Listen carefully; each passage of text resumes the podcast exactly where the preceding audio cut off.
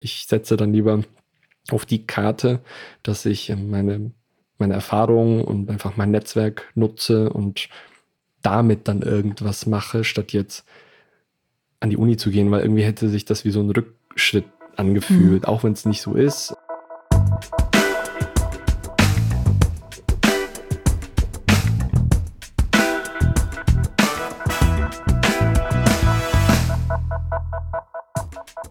Hallo und willkommen bei Network von LinkedIn.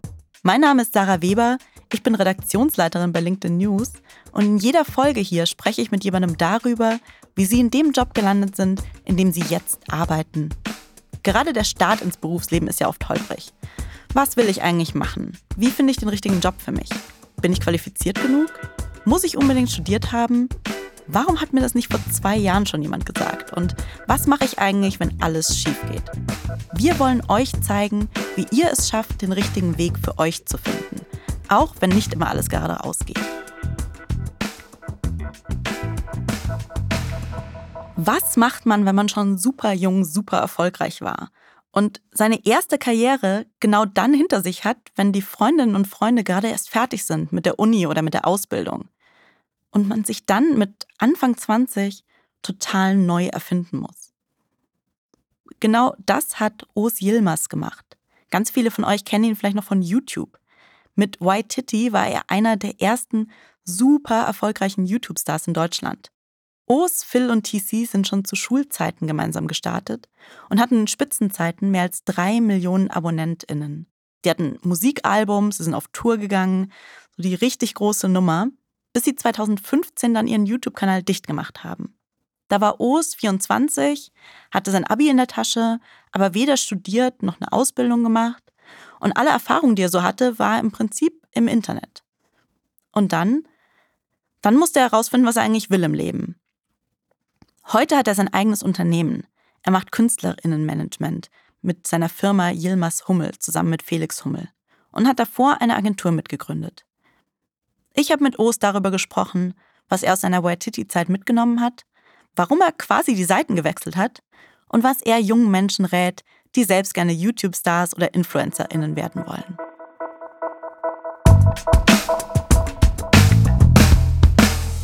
Wie ist es denn bei dir? Wie sieht so ein Arbeitstag aus? Wann klingelt dein Wecker morgens? Wann stehst du auf? Wann gehst du rüber in dein Arbeitszimmer? Wie läuft das? Ich wünschte, ich hätte darauf irgendwie so eine Antwort und könnte sagen, ja, natürlich stehe ich jeden Morgen um 7 Uhr auf und habe dann so mein Frühstück, aber ich krieg's einfach nicht hin. Bei mir sieht, glaube ich, kein Tag aus wie der andere. Ich versuche alles Mögliche, ich versuche die Routinen. Es liegt wahrscheinlich irgendwie schon auch am ADHS, so dass ich einfach sehr Probleme habe, die Routine ganz genau hinzubekommen. Ich übe zwar und so ungefähr zwischen sechs und acht stehe ich auf. Das hat damit zu tun, dass irgendwie meine Frau äh, ist im Referendariat und ähm, wird Lehrerin und natürlich steht sie dann dementsprechend mittlerweile auch früher auf, aber auch davor habe ich versucht, früh aufzustehen, weil ich dachte, ich habe dann mehr vom Tag und versucht dann den Morgen noch ein bisschen zu nutzen, um YouTube-Videos zu gucken, die ich irgendwie tagsüber nicht gucken kann, die ich mir gespeichert habe oder ein bisschen Nachrichten zu lesen oder irgendwas anderes noch zu machen und richtig zu frühstücken, weil manchmal vergesse ich das. Und dann geht's meistens ja, zwischen sieben und zehn Uhr los mit der Arbeit. Aber du kannst es ja auch irgendwie eigentlich bisschen selbst einteilen, oder? Also ist es nicht eigentlich auch total okay für dich, wenn du einfach sagst, ich stehe halt zwischen sechs und acht auf, so wie es halt gerade passt? Eigentlich ja. Also eigentlich habe ich ja keinen Chef, ich bin selbstständig und mein Mitgründer Felix, dem ist es auch egal. Also wir sind erwachsen und solange wir die Arbeit bis, bis nicht mal bis Feierabend, sondern einfach erledigen, bis wann sie eben erledigt sein soll, ist das eigentlich egal, wann wir aufstehen, wann wir Pause machen, alles. Aber ich glaube, das ist dann doch so der selbst auferlegte Druck, den man da auch so ein bisschen hat. Ich will nicht zu wenig machen. Ich will nicht, dass ich irgendwie faul bin, faul wirke.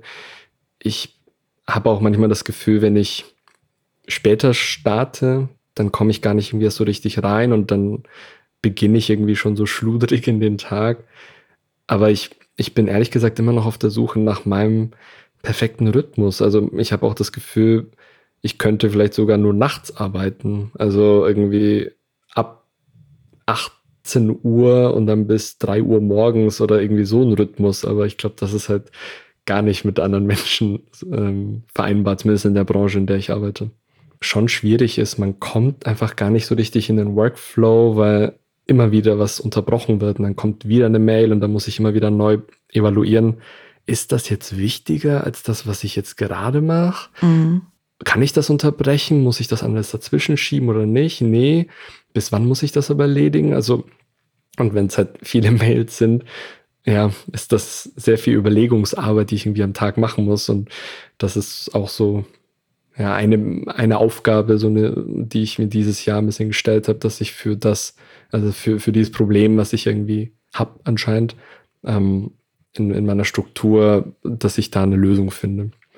Was sind denn bei dir so an so einem nicht normalen Arbeitstag, weil normal gibt es äh, bei dir nicht, hast du ja schon gesagt. Was sind denn so Sachen, die bei dir anfallen? Also ich bin ja Künstlerin, Manager. Wir haben eine, äh, ein Management gegründet letztes Jahr, mein, mein Buddy, mein Kumpel Felix und ich. Deswegen heißen wir Yilmaz Hummel, Felix Hummel und O's Yilmaz. Und wir managen unter anderem, bisschen Name-Dropping, mir relativ egal, Mirella Petschek heißt sie, oder Daria Daria, äh, Madeleine Alizadeh oder Alice Hastas.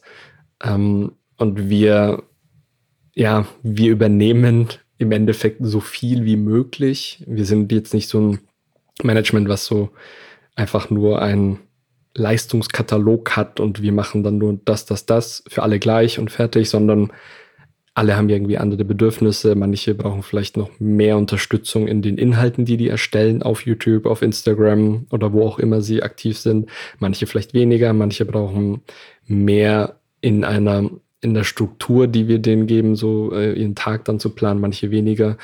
Und deswegen ist auch die Arbeit dann sehr, sehr individuell. Was wir für alle machen und was ich dann eben auch so jede Woche eigentlich regelmäßig mache, ist fixen und schön ähm, telefonieren und schön Videocallen. Das ist vor allem natürlich in der aktuellen Situation sehr, sehr wichtig. Mm, wir sind sowieso von der Struktur also wir hätten es wahrscheinlich sowieso so gemacht, auch wenn kein Corona gewesen wäre, äh, weil Felix sitzt in Berlin, ich sitze in Köln, unsere Artists sitzen in Nürnberg, Hamburg, Berlin, Wien. Und deswegen sind so vor allem diese Jofix, Jofix Calls sehr, sehr, sehr, sehr wichtig. Ähm, mindestens einmal die Woche. Was besprecht ihr da so? Also geht es dann wirklich darum, hey, diese Termine stehen an oder diese Themen stehen an?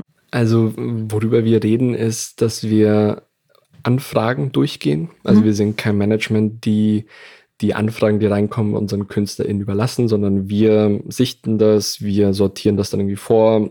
Sachen, wo wir schon wissen, okay, das passt auf gar keinen Fall, die können wir dann direkt absagen oder wir bereiten das dann irgendwie auf. Es kommen ja ellenlange E-Mails, wo dann einfach nur eigentlich gefragt wird, wollt ihr für uns werben? Und eine Instagram-Story machen. Unsere Aufgabe ist, wir sind ein Dienstleister für unsere Talents, dass wir denen das die Zeit sparen wollen. Also wir wollen ja, dass sie so wenig Zeit wie möglich eigentlich damit verbringen müssen und sich auf, auf ihre Qualitäten und das, was sie gut können, verlassen können.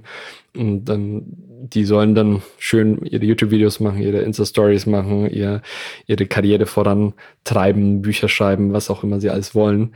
Und wir machen den unliebsamen Part und ähm, gehen daneben in so einem Call dass man das auch begrenzt auf ein, zwei Stunden die Woche. Da gehen wir das durch.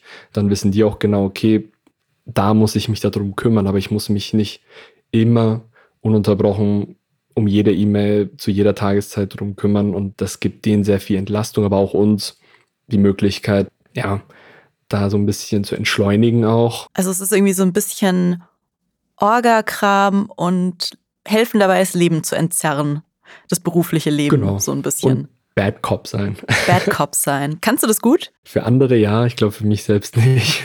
ist wahrscheinlich bei allen so. Deswegen haben sie dann nochmal einen anderen Bad Cop.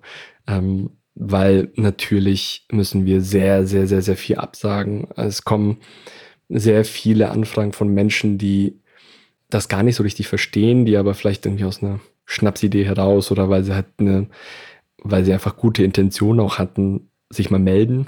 Und ja, also wenn ich mir aussuchen könnte, würde ich auf diesen Bad Cop Part schon verzichten, weil es natürlich nicht schön ist, aber das gehört dann dazu, weil wir natürlich für unsere, für unsere KünstlerInnen da den Boomer auch spielen müssen und wollen, damit die das nicht machen müssen.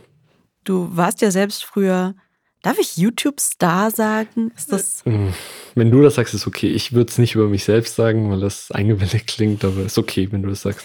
Aber äh, mit White Titty, ihr wart irgendwie, hattet mehr als drei Millionen Abonnentinnen, einer mhm. der größten deutschen YouTube-Kanäle damals, als es noch nicht so viele richtig große YouTube-Kanäle gab. Ihr habt irgendwie ein Echo gewonnen. Ihr wart in der Bravo. Also, das ist ja schon, ich weiß nicht, also es gab, glaube ich, keinen Starschnitt von euch oder so, aber in der Bravo zu sein, das muss man ja schon erstmal schaffen. Wir haben auch, also jetzt, wenn du es ansprichst, in dem Zusammenhang kann ich es ja sagen, ohne es abgehoben ist. Hier neben mir steht noch der Bravo Otto. Der, den wir haben wir auch bekommen. Geil. Wie war das so? Wie, wie geil ist es, ein Bravo Otto zu kriegen? Eigentlich schon geil, dachten wir. Aber ehrlich gesagt ist das, ja, wir haben halt in der Social Media Kategorie bekommen. Natürlich nicht in der Kategorie, wo die anderen ernstzunehmenden Stars sind, ähm, sondern nur in der künstlich geschaffenen für diese YouTube-Leute. Natürlich trotzdem cool, aber da gab es halt auch nichts mit Groß-Show und alle. Wir sind einfach nur nach München gekommen, ähm, als wir den das erste Mal gewonnen haben und dann wurde der uns da übergeben. Beim zweiten Mal, als wir den gewonnen haben, ein Jahr später, wurde der uns einfach nur per Post geschickt. Ähm, ja. Hast du dann beide dastehen? Ich habe beide da stehen mit dem Echo zusammen, ja. Also irgendwie finde ich das auf der einen Seite schon ein bisschen cringe, sich sowas irgendwie hinzustellen, aber auf der anderen Seite denke ich mir, wieso auch nicht? Also warum soll ich das verstecken und irgendwie irgendwo im Keller verrotten lassen? Also das ist ja ein Teil meiner Vergangenheit und es war ja eine schöne Zeit und manchmal erinnert man sich dann halt nochmal so ein bisschen an die Zeit, äh, wenn man das dann anguckt und ja, sieht ja sonst niemand. Also ich ist ja in meinem Arbeitszimmer hier und hier kommt sowieso niemand rein. Nicht so im Hintergrund Frau, bei den ganzen Videocalls, dass dann so all deine nee. Preise da so stehen. Nee, das, das wäre das wär wirklich dann zu viel, ja. Ähm, nee, kann ich mir bei dir auch irgendwie nicht vorstellen, dass, äh, dass das dann so steht. Aber was hast du denn aus der Zeit mitgenommen, so für den Job jetzt? Weil jetzt bist du ja quasi auf der anderen Seite sozusagen. Also ich habe sehr, sehr viel mitgenommen. Ich habe ja noch eine Zwischenstation, quasi eine, eine kleinere oder längere gemacht mit einer eigenen Agentur. Habe da nochmal so ein bisschen Social Media Marketing, InfluencerInnen Marketing, all das gelernt und auch rumprobiert und mich in diese neue Welt auch ein bisschen besser reingefunden, weil natürlich war es schon schwierig, als der YouTuber jetzt in diese neue Welt reinzukommen, weil viele Menschen, ich meine, das war Ende 2015, haben wir aufgehört, also vor über fünf Jahren mit YouTube und da war den Menschen noch nicht so bewusst, ja, stimmt, die, die das erfolgreich machen, die sind ja auch gleichzeitig ExpertInnen. Also ich musste mich dann erst nochmal so neu branden, rebranden als Experten und musste dann sehr, sehr viel Interviews geben und Gastbeiträge schreiben und alles, dass dann irgendwann so der Groschen bei allen gefallen ist. Ich glaube, das war wichtig für mich, um einfach mal so vom aktiven YouTuber wegzukommen. Und dann habe ich für mich aber gesagt, okay, ich will aber jetzt eigentlich auch nicht dauerhaft eine Agentur und habe dann mh, hm, eins und eins zusammengezählt, weil ich gesagt habe, okay, ich will aber eigentlich in der Branche bleiben. Ich habe Erfahrung irgendwie in diesem ganzen YouTube-Business. Ich bin einer der Pioniere in Deutschland äh, von dieser Szene.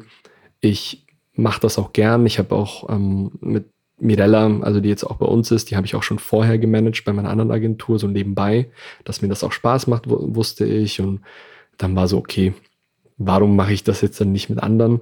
Und dann habe ich eben den, den Felix getroffen oder beziehungsweise wir kannten uns schon, aber dann so mal richtig zusammengesetzt und haben gesagt, wir gründen jetzt das einfach, bieten das dann mehreren an.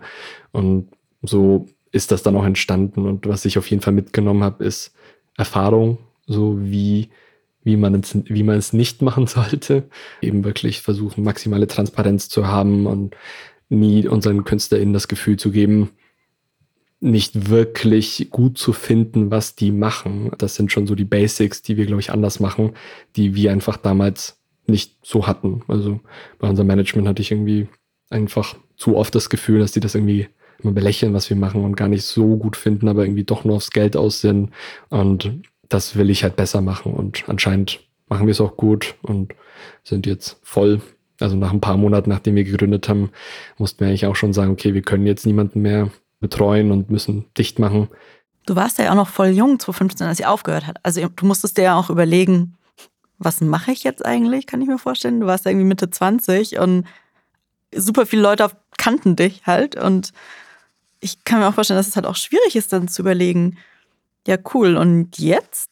Also es ist ein sehr komisches Gefühl gewesen, auf jeden Fall. Also mit 24 aufzuhören. Und dann haben wir noch irgendwie für unser Lebenswerk wurden wir geehrt von der European Web Video Academy, also von dem Webvideopreis in, in, in Deutschland. Das war wirklich so ein Moment, Hä? wie krass ist das denn? Und, und das kann auch nicht sein. Und und irgendwie dachte ich immer so, Leute für Lebenswerk werden geehrt, wenn die halt irgendwie 60, 70 sind und wir sind, ich war in einem Alter mit 24 aus meinem Abi-Jahrgang, sind jetzt irgendwie langsam erst fertig, weil ich bin nicht an die Uni gegangen. Die sind aber jetzt quasi während ich meine Karriere gemacht habe, sind die an die Uni gegangen und sind jetzt erst so langsam fertig, fangen erst langsam an zu arbeiten. Und das war schon ein sehr komisches Gefühl irgendwie auch. Ich habe ja direkt nach der Schule in die Selbstständigkeit rein und wir haben das sofort ununterbrochen 24-7 gemacht. Also war natürlich nicht alles immer toll und sehr viel Druck und ähm, wenig anderes erlebt und die Jugend so an einem vorbeigezogen ein bisschen. Aber im Endeffekt ist es irgendwie gut gekommen und ich anscheinend habe ich ja doch ganz okay Entscheidungen getroffen, dass ich irgendwie auch hier gelandet bin. Und ähm, ja, wird es wahrscheinlich auch wieder so machen. Du hast gerade schon gesagt, du warst ja nicht an der Uni, sondern hast Abi gemacht und dann ja. seid ihr nach Köln gezogen und habt losgelegt und irgendwie seid dann riesig groß geworden. Hast du dir mal überlegt, als es dann fertig war mit 24, da kann man ja durchaus nochmal ein Studium anfangen, eine Ausbildung machen.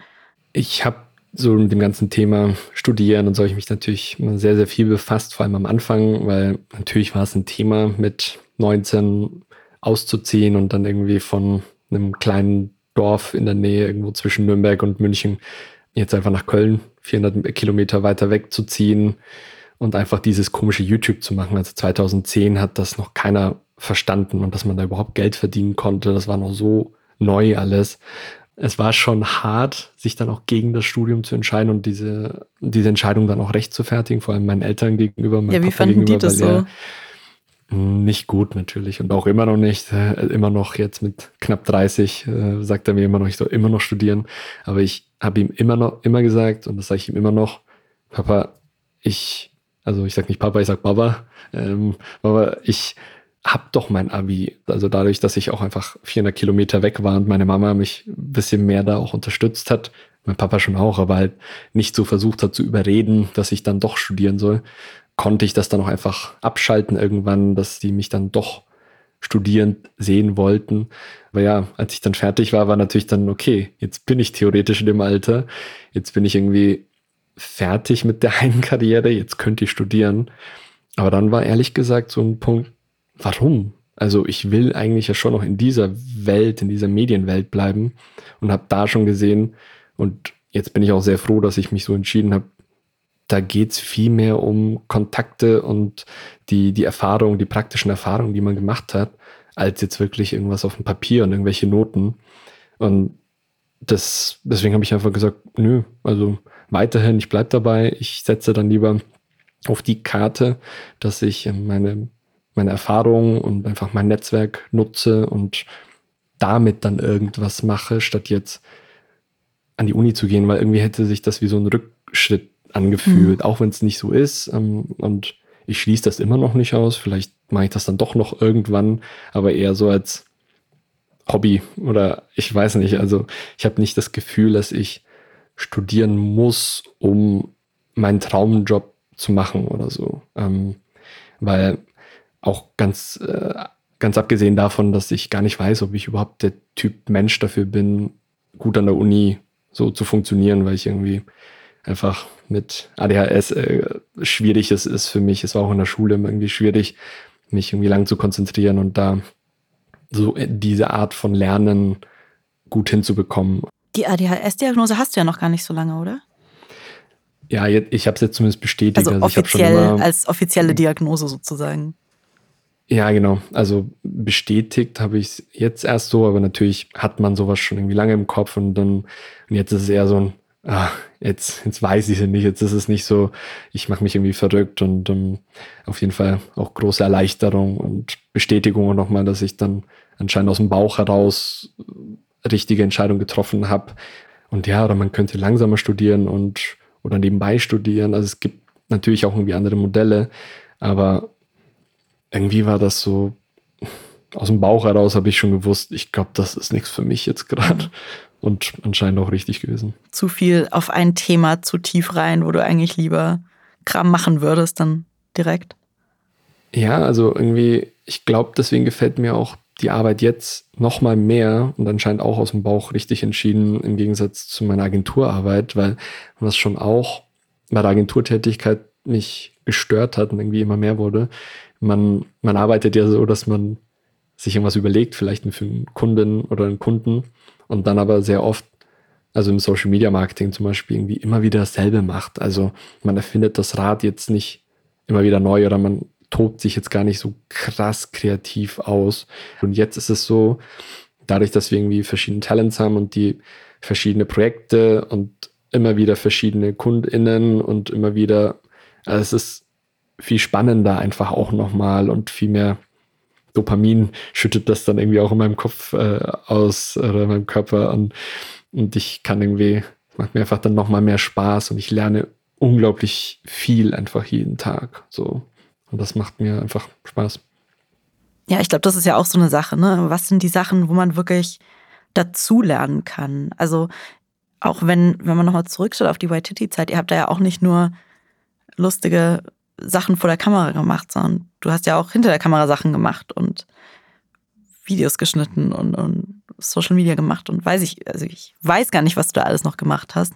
Ich habe bei uns vor allem eben unser Social Media Marketing oder Growth Hacking, alles diese ganzen Begriffe, die jetzt erst kommen, das habe ich halt bei uns gemacht. Also ich bin jetzt nicht die Person, die jetzt irgendwie am besten Drehbücher schreiben kann oder die einen Dreh vorbereiten kann und da jetzt irgendwie auch nicht die Person, die irgendwie am besten acted und ähm, oder singen kann. Also all das, die Fähigkeiten, da bin ich dann auch so selbstkritisch, dass ich sage, da gibt es bessere. Aber was ich gut gemacht habe, weil es mir auch einfach am meisten Spaß gemacht hat, war immer zu wissen, wie kriege ich das hin, dass unsere Videos und all das, was wir machen, von so vielen Menschen wie möglich gesehen wird und ähm, die ganzen neuen Plattformen, die hochkommen, ob das SchülerVZ ist oder Facebook oder ob das dann Twitter ist und Instagram, weil Instagram sehr am Ende dann war, all das immer bestmöglich zu nutzen und auszuprobieren, das, das hat mir einfach auch unglaublich viel Spaß gemacht und, und das hat mich auch ein paar Jahre äh, beschäftigt gehalten und äh,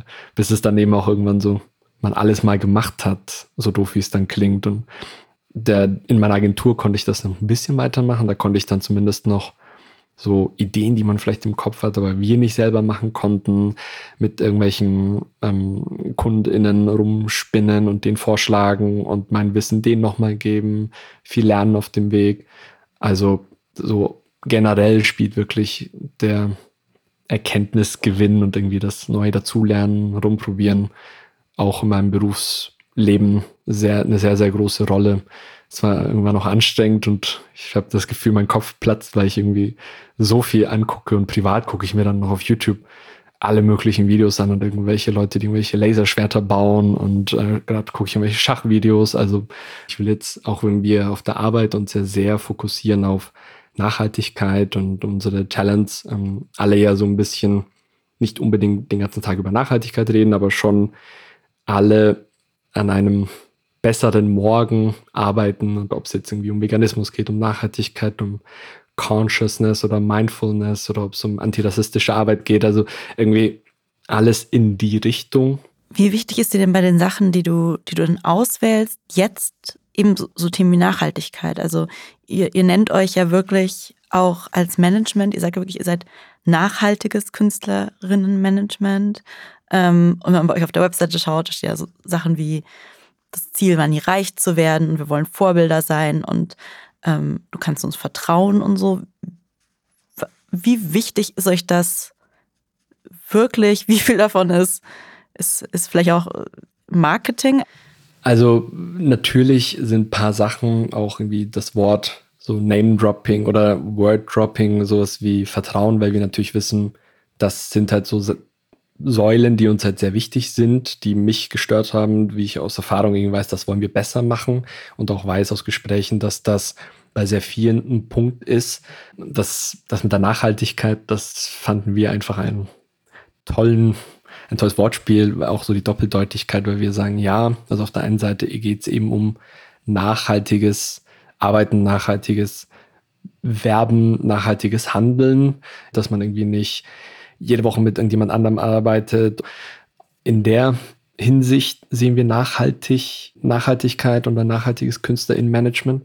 Aber auf der anderen Seite auch haben wir uns gedacht, gut, wir wollen auch uns abheben von anderen Managements und VermarkterInnen oder Leute, die sich irgendwie in dem Gebiet rumtummeln, dass sehr, sehr viele sowohl die Agenturen und die Managements selbst möglichst schnell einfach nur das heißt ausschöpfen wollen und reich werden wollen, als auch die, die Talents, die da dann vertreten sind, dass die dann irgendwie auch das vertreten, dass die auch nur möglichst schnell reich werden wollen, vielleicht diesen Hype nur schnell mitnehmen wollen. Wir wollen mit unseren Talents, mit den Menschen, mit denen wir arbeiten, dass diese Menschen auch, ja, jetzt sehr oft das Wort, aber nachhaltig wirklich sich etwas aufbauen und kein Sprint laufen, sondern eben dann den Marathon laufen mit uns gemeinsam. Und wir merken auch, dass dass die Menschen, die un mit uns arbeiten wollen, dass denen das genauso wichtig ist und die auch lieber ein bisschen entschleunigt das haben wollen und lieber, ähm, ja, ein letztes Mal sage ich es noch, nachhaltige, eine nachhaltige Karriere aufbauen wollen mit uns gemeinsam. Ich fand es auch interessant, dass ihr da sagt, dass ihr darauf achten wollt, dass eben die KünstlerInnen, mit denen ihr arbeitet, kein Burnout bekommen. Warum habt ihr das explizit erwähnt? Also meinem Mitgründer Felix war das auch sehr, sehr wichtig, das auch nochmal zu betonen. Ich hätte es vielleicht persönlich nicht hingeschrieben, weil ich, ähm, vielleicht war ich dann da auch nochmal naiver, dachte, okay, das ist vielleicht gerade noch nicht so super wichtig, aber er kennt sich auch noch mal ein bisschen besser aus und befasst sich da sehr, sehr viel damit. Wir sagen das unseren KünstlerInnen und sprechen das auch immer wieder an und fragen dann auch wirklich gezielt. Und wenn sie sich dann vielleicht auch keine Pause nehmen wollen, dass wir sie dann wirklich auch nicht zwingen, aber die Vorteile einer Pause auch offen darlegen und ähm, sehr, sehr viel darauf achten, weil ja, also wenn wir wirklich davon ausgehen, länger mit diesen Personen zu arbeiten, hoffentlich, dann bringt uns das natürlich nichts, wenn die äh, sich komplett überarbeiten und dann ausgebrannt sind, weil und, und da gibt es echt einige.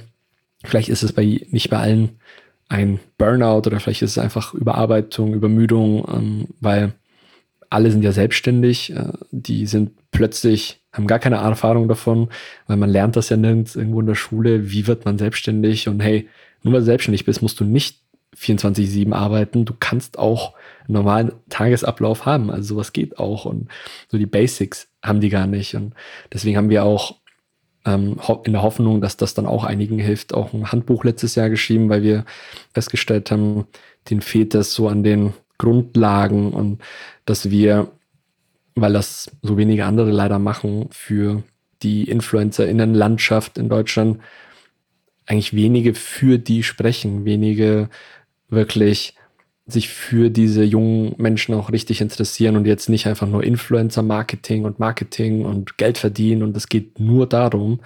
Und vielleicht habe ich auch in meiner Agenturzeit das dann auch zu sehr gepusht, weil man es dann irgendwie nicht besser wusste oder weil man dachte, komm, so schlimm ist es irgendwie noch nicht oder andere werden sich schon darum kümmern. Das muss ich jetzt nicht machen.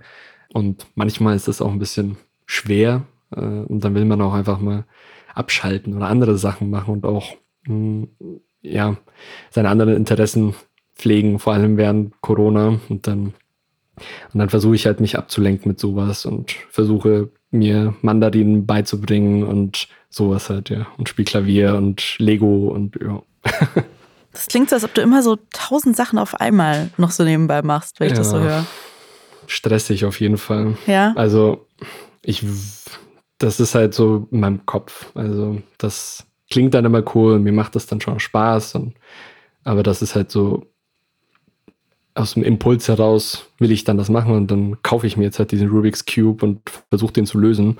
Und dann kann ich das und kann den aber jetzt aber auch nicht so ultra gut. Also ich bin ja in den Sachen, die ich dann auch mache, gar nicht immer der Beste und habe auch gar nicht immer den Anspruch, weil ähm, ganz oft, und das finde ich gar nicht so eine gute Eigenschaft, daran will ich auch arbeiten, weil wenn man was Neues lernt, ist natürlich so am Anfang die, die Lernkurve noch sehr, sehr steil und man muss sich gar nicht groß anstrengen. Deswegen bin ich wahrscheinlich auch mal so anfällig für solche Apps und Spiele.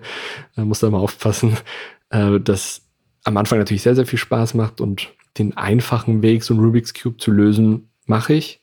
Aber jetzt zu üben, schneller zu werden, einen schwierigen Weg zu lernen, all das, das macht mir dann nicht mehr so viel Spaß. Genauso wie Klavier.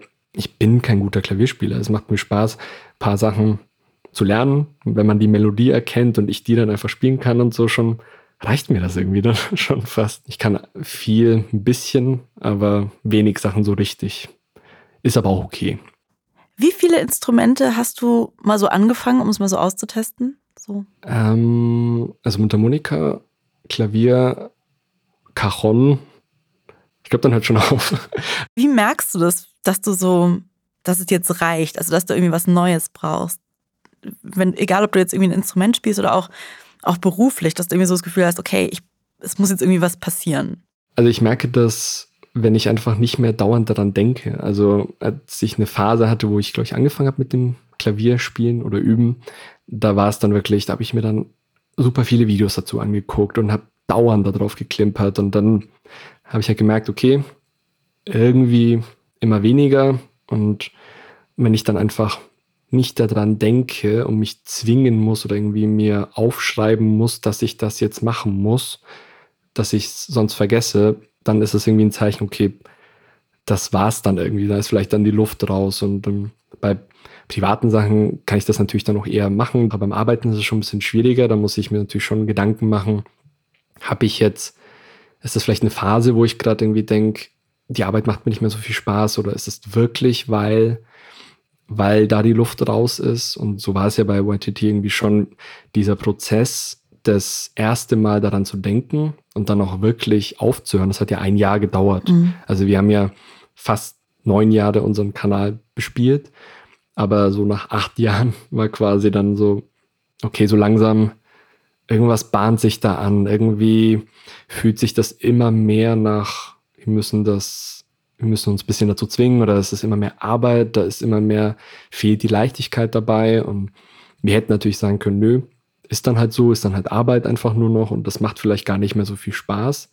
Aber wir hatten ja die Wahl. Es war ja nicht so, dass wir, wir müssen das jetzt machen, wir haben einen Vertrag, den wir sonst, den wir mit Blut unterschrieben haben und wenn wir das jetzt nicht machen, äh, sterben wir, sondern wir konnten auch einfach aufhören dann nach einem Jahr. Und da habe ich gemerkt, okay, alles ist, das ist irgendwie alles kein Weltuntergang, wenn ich jetzt wirklich mich entscheide, nicht pur nur zu arbeiten, sondern irgendwie der Spaß oder irgendwie der Elan an der Sache mir wichtig ist und ich auch danach handle und das für mich für mich so als Limit habe oder dass ich sage, ich wenn das weg ist, dann will ich das vielleicht auch nicht mehr machen, die Arbeit, auch wenn es eigentlich nicht gut ist, alle paar Jahre vielleicht den Job zu wechseln, aber dann bin ich vielleicht einfach nicht so, dann bin ich ich könnte auch nicht einmal verbeamtet werden und dann den Rest meines Lebens irgendwo arbeiten.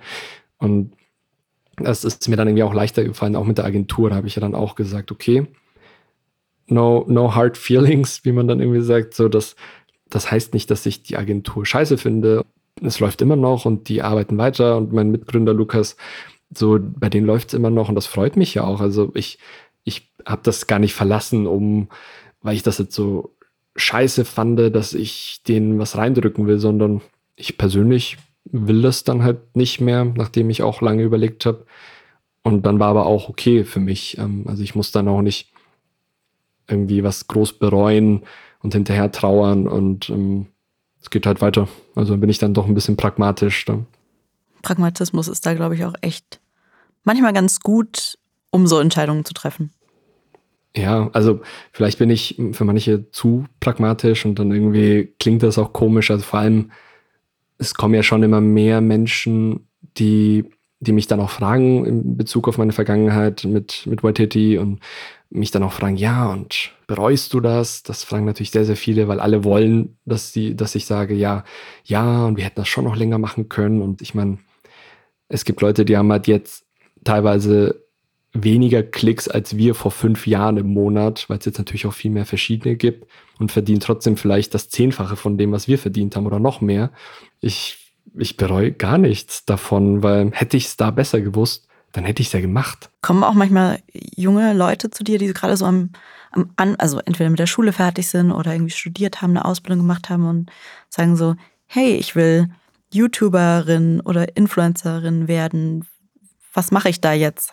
Gibt es da irgendeinen Rat, den du denen gibst, wenn, die, wenn das wirklich sozusagen das erklärte Ziel ist, damit erfolgreich zu werden?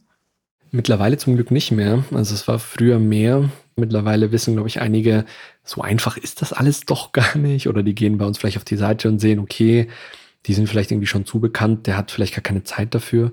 Es war früher auf jeden Fall, oh, es war so viel. Da haben dann wirklich nicht nur junge Menschen selbst, sondern auch Eltern von Kindern wirklich sogar, die dann äh, Hilfe haben wollen, weil mein Kind will das machen. Und, und ich war dann immer so der, der sehr straight. Ich habe dann immer gesagt, nein, also kein YouTuber werden bitte oder keine YouTuberin. Also das ist kein Ziel. Du kannst das als Hobby machen, wenn du ein anderes Standbein hast oder wenn du dein Abi machst und das als Hobby machst. Das wäre geheuchelt, wenn ich davon abraten würde, weil so haben wir es ja genauso gemacht, neben der Schule. Und, und haben ja wirklich erst darauf gesetzt, als wir gesehen haben, okay, es wächst, wir sind irgendwie in einer besonderen Position, weil wir einer der ersten sind, noch sehr neu alles. Was wir in jeder Folge machen wollen, ist wirklich eine Frage auch von, von jungen Mitgliedern mitnehmen. Und ich habe eine Frage von Marco, der fragt, wie er es schaffen kann, zu zeigen, dass er, auch wenn er keinen Bachelorabschluss hat, nicht weniger wert ist als jemand, der so einen Abschluss hat und wie er das, wie er sich trotzdem quasi am besten verkaufen kann. Und da du ja gar nicht studiert hast, dachte ich, ich frage dich das mal, ob du da eine gute Antwort für Marco vielleicht hast.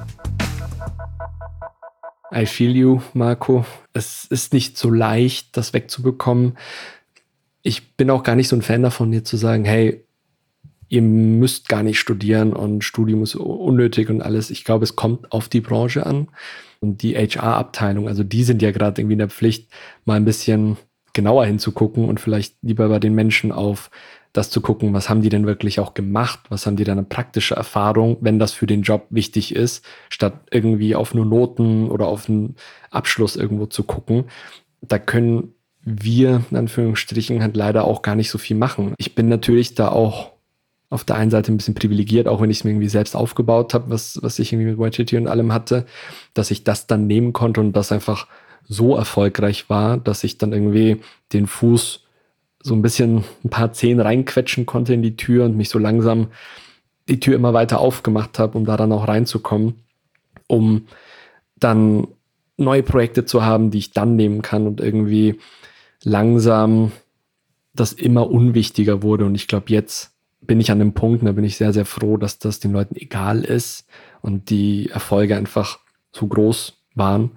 Ich versuche selbst als Arbeitgeber, hm, auch in der Agentur und auch jetzt dann irgendwie darauf gar nicht zu gucken. Ich habe immer gesagt, mir ist es komplett egal, was ihr dann studiert, mir ist es komplett egal, was ihr für Noten habt. Ich will euch einfach dann mit euch mal kurz quatschen und meine Fragen waren dann halt auch eben eher, was machst du auf Instagram? Weil wenn es ein Job ist, wo es darum geht, mit Instagram-InfluencerInnen zu arbeiten, ja, dann ist mir ein Abschluss da komplett egal, sondern ich will lieber wissen, hat die Person da praktische Erfahrung? Es muss auch kein großer Account sein, sondern wenn die Person 100, 200 FollowerInnen hat, aber einfach irgendwie aus Spaß, aus einer intrinsischen Motivation heraus schon so coole Sachen gemacht hat, dass ich das Potenzial sehe, dann hat mir das schon gereicht, dann irgendwie auch eine Person ähm, der eine Chance zu geben. Und ich hoffe, dass, dass die Kriterien irgendwie, um, um Menschen einzustellen, immer mehr irgendwie in die Richtung gehen werden, wo es Sinn ergibt. Bei den Jobs, wo es irgendwelche Zahlenschubser, wo es wichtig ist, das dann auch mal studiert zu haben, was man da macht. Äh, ich glaube, da ist auch gut, vielleicht weiterhin darauf zu achten. Ich würde, würde als Tipp wirklich, so banal wie es klingt, Projekte, kleine Projekte, wo man so ein bisschen das, das praktische Können zeigen kann und damit dann lieber ein bisschen versuchen, direkt damit dann rein zu preschen äh, und irgendwie dieses vermeintliche Defizit, dass das irgendwie ein Abschluss fehlt, das dann wegzumachen und hoffen, dass, dass die Person das versteht.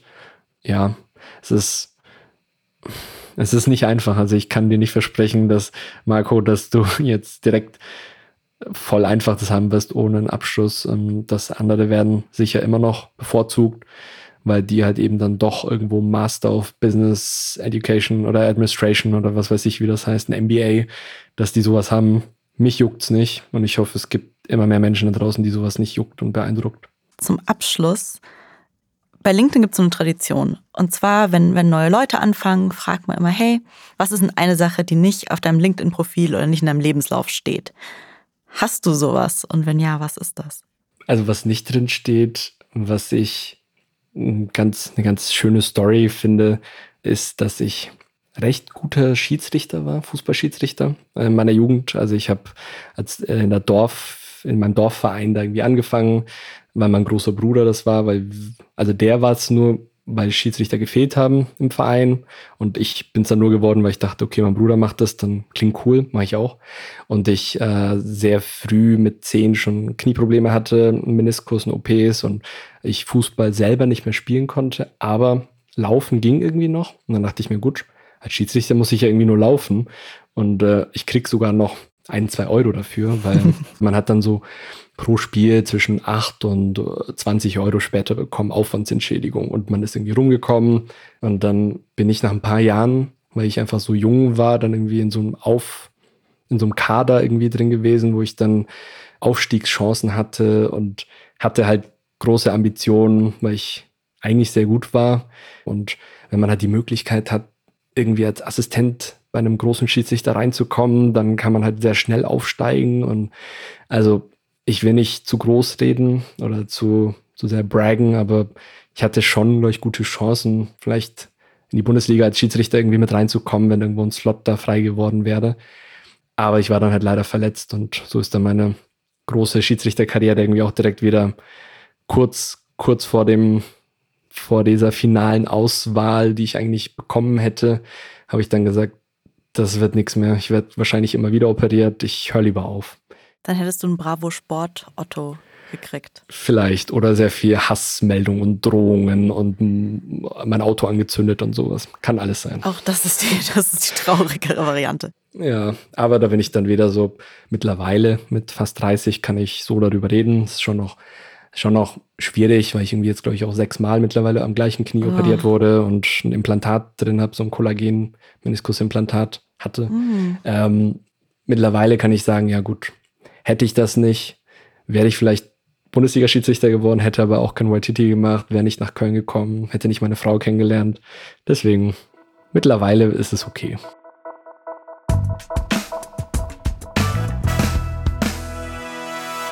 Das war Os Yilmaz. Ihr findet ihn auch auf LinkedIn, genau wie seine Firma Yilmaz Hummel. Und jetzt wollen wir von euch hören. Habt ihr euch schon mal überlegt, ob ihr einfach nochmal neu anfangen solltet? Und wenn ja, wie habt ihr diese Entscheidung getroffen? Wart ihr danach froh oder eher so ein bisschen ängstlich? Teilt eure Meinung auf LinkedIn mit dem Hashtag Network oder diskutiert auf meinem Profil mit. Ihr habt eine Frage an einen unserer künftigen Gäste? Schickt uns einfach eine E-Mail an network at linkedin.com. Network wie immer mit zwei T. Die heutige Frage zum fehlenden Uni-Abschluss kam von Marco.